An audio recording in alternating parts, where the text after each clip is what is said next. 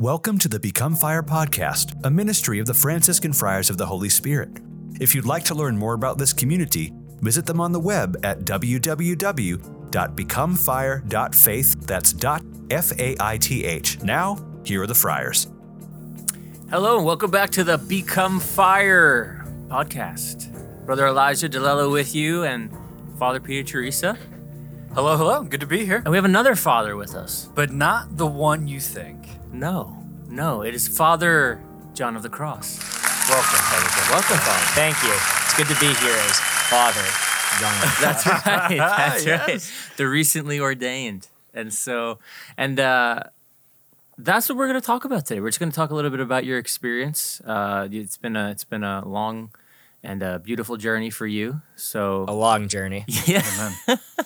and we we talked about your journey a little bit last year, right? We last did. Summer. The- Yeah. yeah, with the origin story. So if you haven't heard that podcast yet, we encourage you to go back to episode whatever number last summer and listen to now Father John the Cross's origin story. But now this is kind of like the the the the a beautiful chapter in that story. Yes. And uh, I mean, many people were able to come and to take part in the ordination and the first mass. But for those of you who maybe haven't been to an ordination or haven't experienced something like that, like this, it's it's a, it's a beautiful thing. So, so Father, how's Still it? getting used to it. I looked at Father Peter Teresa at first when you said that. well, we do that's something. Uh, we do something in the in the friars where you know there's a couple transitions during the time as a friar. So Yes. it's, it's it's the name change, Mm-hmm. and so if you get the name wrong, you have to say the right name three times. Yes, as you strike And your so, breast. Yes, and so if anybody has has forgotten to call Father John of the Cross Father, we have to we have to do a, a little bit of a mea culpa. You Yes. know, my fault.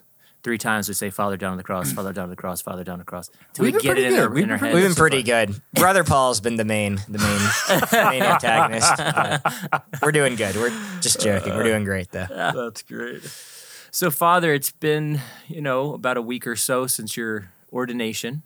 So, how's it? How's the first first few weeks of priesthood been?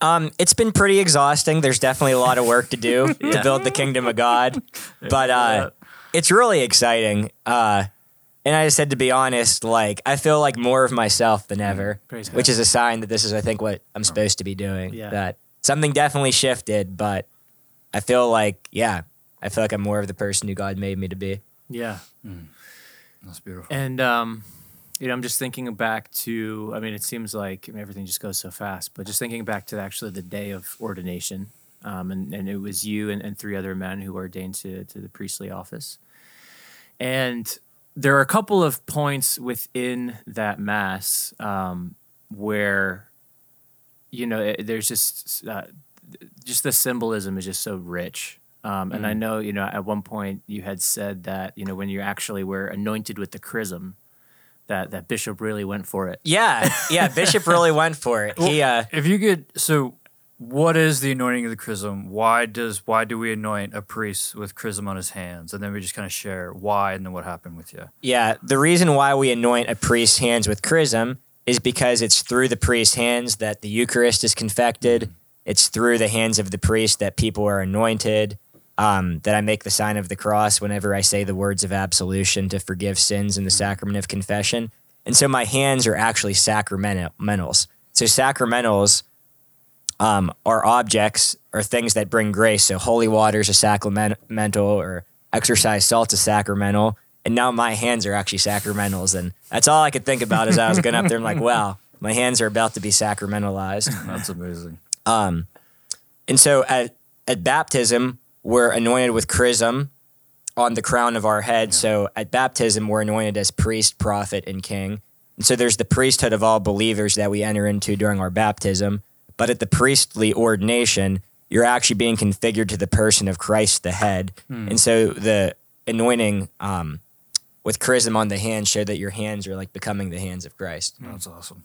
yeah and what was that experience like for you Um, it was just really exciting. I mean, Bishop put a lot of chrism on there. He did it once, and he had a big smile on his face. And then he he basically reached into the oil and like lapped around too on me, and then just kind of put my hands together and like, smeared them around. Um, then another beautiful tradition with that is the cloth that you wipe the chrism off with your hands is called a maniturgium. Yeah. And once you wipe it off, uh, you end up giving it to your mom after your first mass, and she's buried with it. So whenever she goes to meet uh, our Lord after her death, she can say that her son was a priest. Yeah. Yeah. Oh, that's so beautiful. Just kind of maybe just keeping keeping going with just the hands. Uh, so you said your hands, the priest's hands, then become sacramentals. They become sacramentalized. They now become instruments of grace for for blessings. Uh, so then you were able to then give all of these first blessings, uh, and so, and then so you can maybe just share what that was like, and then what people traditionally do with the priest's hands after the first blessing, and what that was like for you. Yeah, there's there's special grace um, attached during the priest's first year to his first blessing. So if you see me during the next 11 and a half months, I can still I can still dish him out. Um, but it was really wild. I gave him first to my parents, and then uh, there were a lot of people who I didn't know, but a lot of people who I did know. So a lot of my friends from Pittsburgh and Detroit came into town, and it was just this beautiful experience of being able to um, father them with a spiritual fatherhood that I didn't have before, and to give the blessing um, of Christ the head to them, um, which was really amazing. And so it's it's traditional after the priest gives a first blessing to kiss his hands. So the brothers did that, and Bishop Olmsted did that, which that was kind of wild. Whenever Yeah. Bishop came up, What was Um, it like to give a blessing to Bishop and then have him kiss your hands like that? it was really it was really humbling. I was like, wow, this is for real. I mean, I just promised obedience to him like an hour and a half before Yeah, that, so you can't get too big of a head. But I was like, no, this is this is real. I'm sharing in his ministry, and that's uh that's a recognition of that. Yeah, That's beautiful. That is really so beautiful. And then there's also a point. I mean, I, I, uh, at any time there's like a liturgy, you know, with ordinations or even like you know vows or whatever it might be. There's just always just it's just such beautiful um, uh, liturgical symbolism. But the point where, you know, you and the other men prostrate, and they're everyone's just praying for you with the litany. You know, what was that like for you? Um, yeah, this was the third time I got to prostrate in my life after uh, my final profession and my diaconate ordination. But the biggest experience that I had this time, which was different, is I was experiencing the saints in a real way, but I was also experiencing the presence of living people um, who couldn't be there, like my spiritual father um, and some nuns who I knew were praying for me. That I was able to experience their presence in a real way, like they were there, and so it really showed to me that the communion of the saints isn't just the people in heaven, but we're also part of the communion of saints, and so Yes. um, that was really wild. That was really incredible. That was a special grace that day. Amen. Yeah. Oh, that's, oh, that's that's really really cool. Praise Yeah. God. And uh, also, I think you know, obviously Franciscan Friars of the Holy Spirit, but you got to do your first mass on the Vigil of Pentecost. I did. Yeah, no, we uh, we get right to work. I mean, I gave those blessings, then the brothers whisked me away for a quick burger Yeah. uh, at The- Five the, Guys. The traditional burger. the at Five traditional Guys, burger at Five After Guys. the ordination. Um, then I heard some confessions and uh, got uh, got in ready for my four o'clock first mass, and so I think it was a beautiful opportunity to be able to celebrate the Holy Spirit, to pray for the Holy Spirit as a community, to be joined by both my brother priests in the community, um, some priests from Pittsburgh where I was studying to be a priest before I became a friar as well, um, and just to be surrounded by my friends and family. Uh, to say a mass of thanksgiving to God, I offered the mass for all those who supported my vocation in any way. And so Wow. that was a really, um, really beautiful experience just to have people from so many different walks in my life to be able to be there for that and to be able to celebrate the Eucharist with them. Yeah. Oh, that's so cool. It was a beautiful liturgy. And was there, um, I mean, obviously, the, the, the- there's so much symbolism with the Holy Spirit in connection with the priesthood. I mean, everything from the anointing oil, you know, that is a symbol of the Spirit. But for you to be able to celebrate your first Mass on Pentecost, you know, and then for our community to have that devotion to the Holy Spirit, um, were you experiencing, you know, even just in the Mass, was there any way in which you were experiencing more deeply just the Holy Spirit in particular through the, the priesthood? Yeah, I mean, there's a moment like right before I consecrated the Eucharist where I was about like this bread is about to become God in my hands through the power of the Holy Spirit, and this is pretty crazy. Um, and so I think just the Holy Spirit's ability to bring about the sacraments, to bring us the Eucharist, was something that really struck me as I was saying that first mass. Mm-hmm. Yeah. Amen. Amen. I remember after my first mass, like I felt like I had an answer to when people asked me, like, "Hey, like, what's the craziest thing you've ever done?"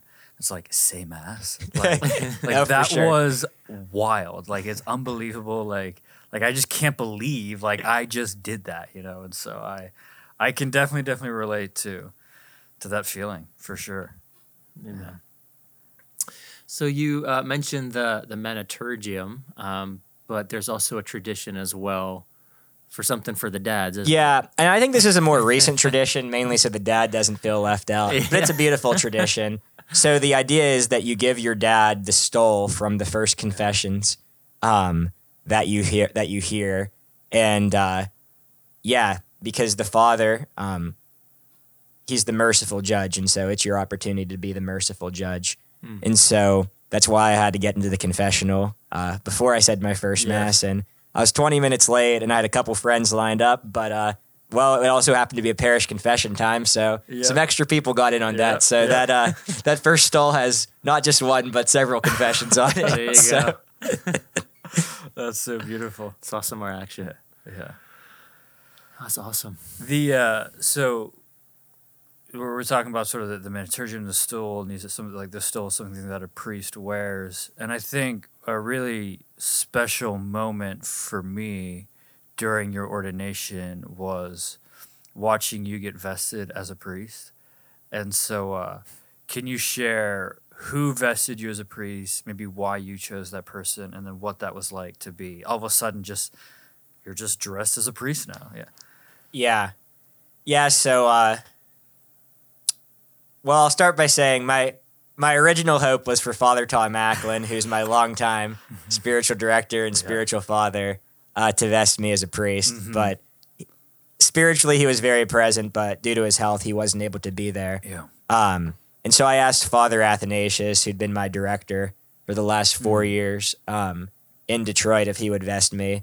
And he's a fellow son of Father Tom, so it seemed fitting for that reason. And he's also really been a father to me in terms of um, helping me reach the priesthood. When I left the Diocese of Pittsburgh to join the Diocese of Phoenix and the Franciscan Friars of the Holy Spirit, he told me he'd get me ordained a priest. And he didn't really have a whole lot to back it up, but he had faith Yes. and he saw it through. And so I wanted him to have the honor. Um, Wow. For that reason was the biggest reason why I had him do it. Um, so yeah, it's like all of a sudden that deacon stole's gone and I'm dressed just like all the other priests in the community. That was really beautiful. I took a little longer because I had a hood and so they were waiting for me for like 15 or 20 seconds, but it was better than my diaconate ordination when my stole fell off. So Yes, it was very dignified this time. very dignified. very dignified. Yes, you looked great, and you still look great. Thank you. That's right. That's right.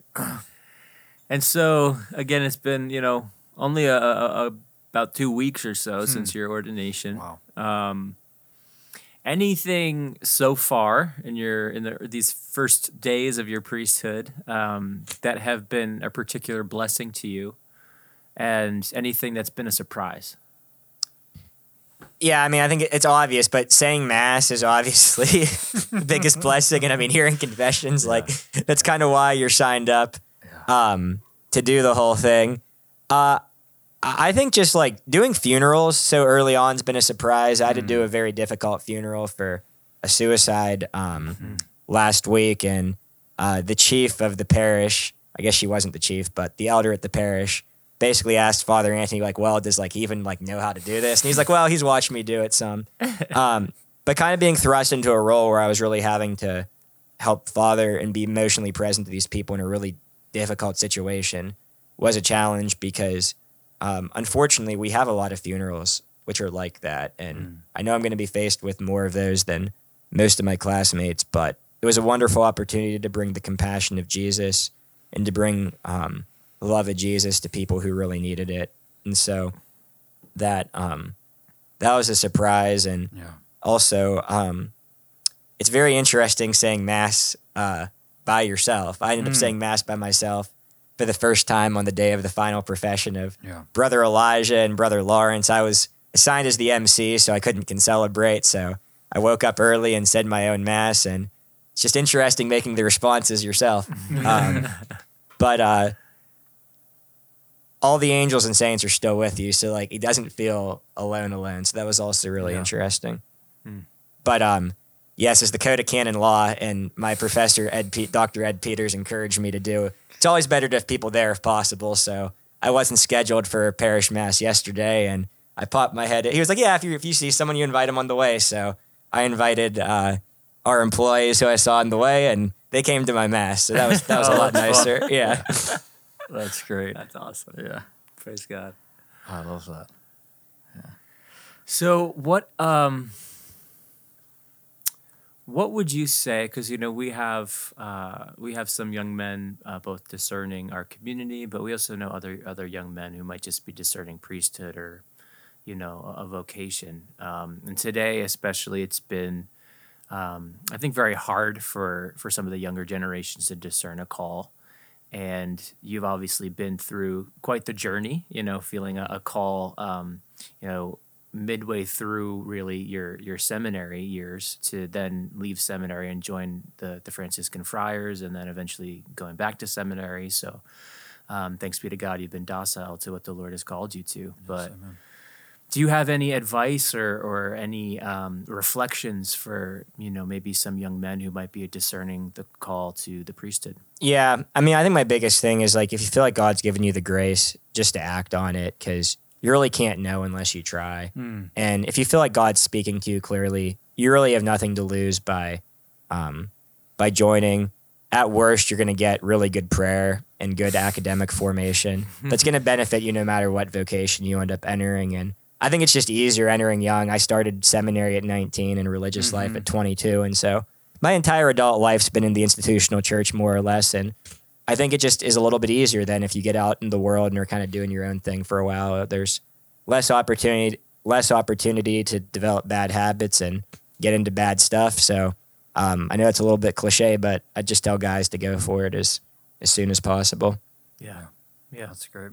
Yeah, and I think um, when they see, you know, when they can see that someone like you has done that, you know, and, and committed themselves, and, and I think that the fruits of that are, are very evident in your life, and even in just the first few weeks of your priesthood, um, with a lot of the things that you've preached and just the way that you pray the mass, I think uh, the fruits of those decisions are, are evident. So it's a credible source here. amen. Amen.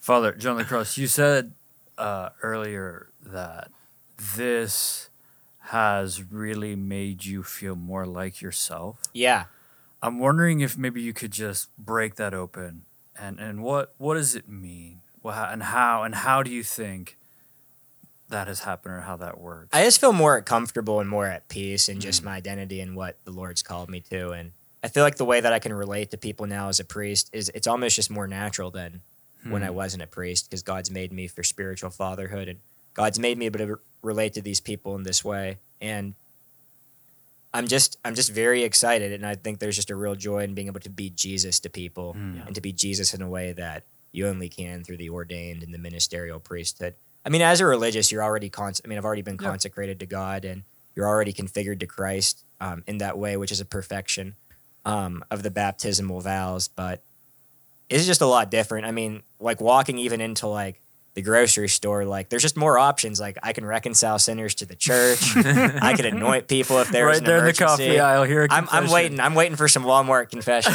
So I had my travel stole with me the other day when we went to Walmart to pray I for it. people. Nice. So I'm it. all ready. I'm all ready. Yeah, I was gonna ask you, how does this change your evangelization in Walmart? So now I know. I mean, it just gives more options. Like if someone says they're a fallen away Catholic, like you know that trying to get them to get a confession is like a lot easier because Yes. I can just step outside and do it on the spot. Um, and so I think being able to actually like provide those types of things for people because a lot of times it's a big jump for people to get from Walmart to a church, and so knowing that I can bring Jesus through them in a way that's more intentional and can be more of a bridge to bring them back to the church.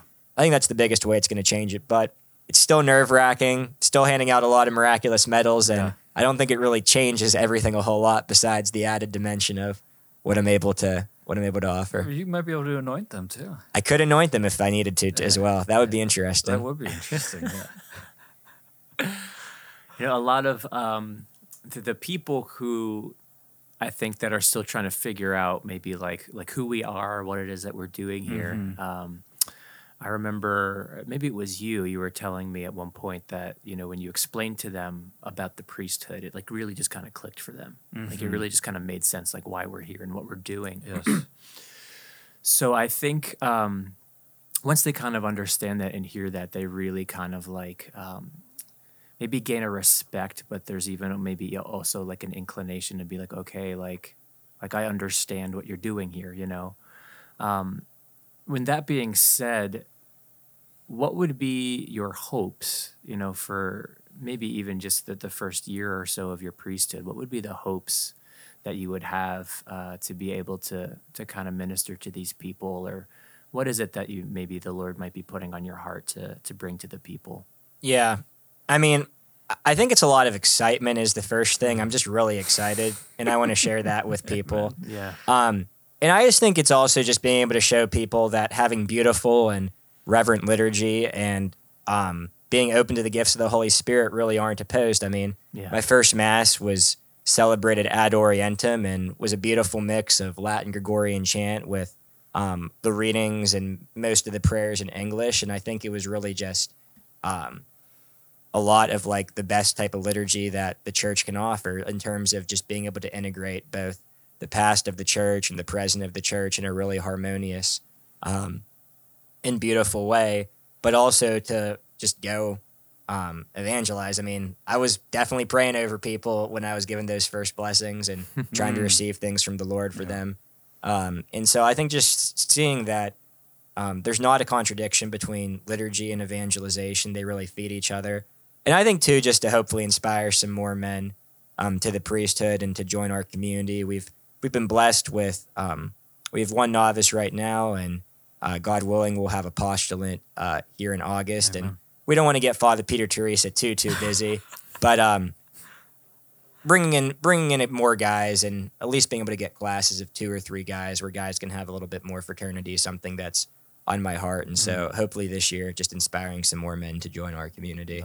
Amen. That'd be great. Amen. You've alluded to the fact that your first days and weeks as a priest is not typical. Uh, even, It's not typical at all. So typically, you get ordained. You say your first mass maybe the next day or so. You you take some time off, spend some time from family, and, and do some first masses. But you said mass within like five hours of becoming Yeah. a priest.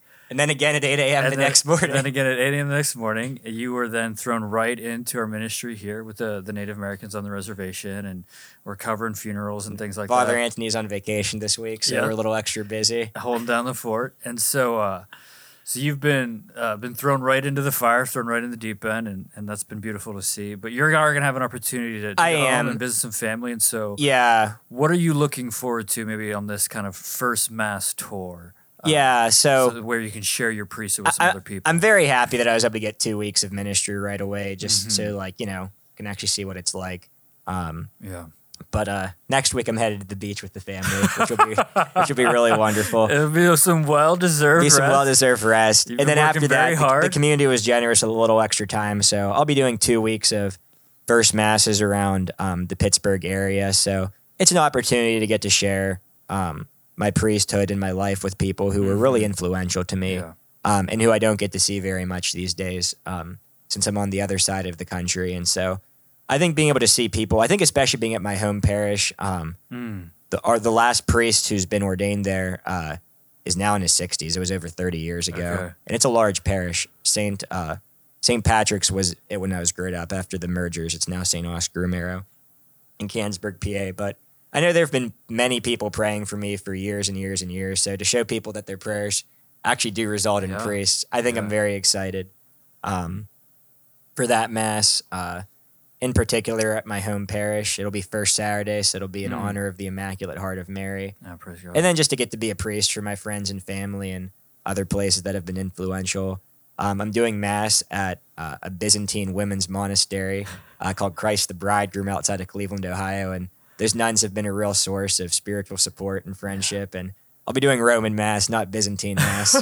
um, but getting to celebrate with them because I know they were really praying a lot for my ordination, especially the last year and a half, Yeah. will be really exciting as well. That's awesome.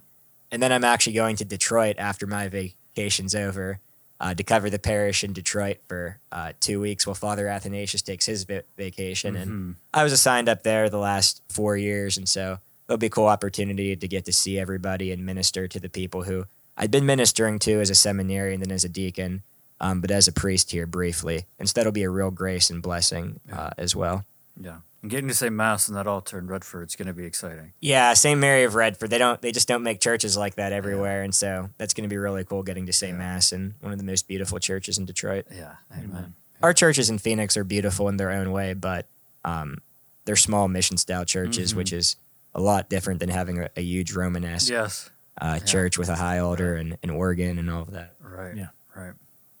It's uh, it's so important what you were saying about. Um, I think all of us could attest to the fact that there's been people praying for us our whole journey, um, and so if there's people out there who are currently praying uh, for those who are either in seminary or maybe someone you think could have a vocation, you know, those prayers are very powerful. Yes. Um, even just the fact that we're here as friars, a lot of those prayers from from our native peoples, um, we can say a big big part, if not most of the part, as to why we're here. Just that Yeah. persevering in prayer. So, praise the Lord. Amen. Amen. Well, we're going to be wrapping up pretty soon here, but I have a creative question. Okay.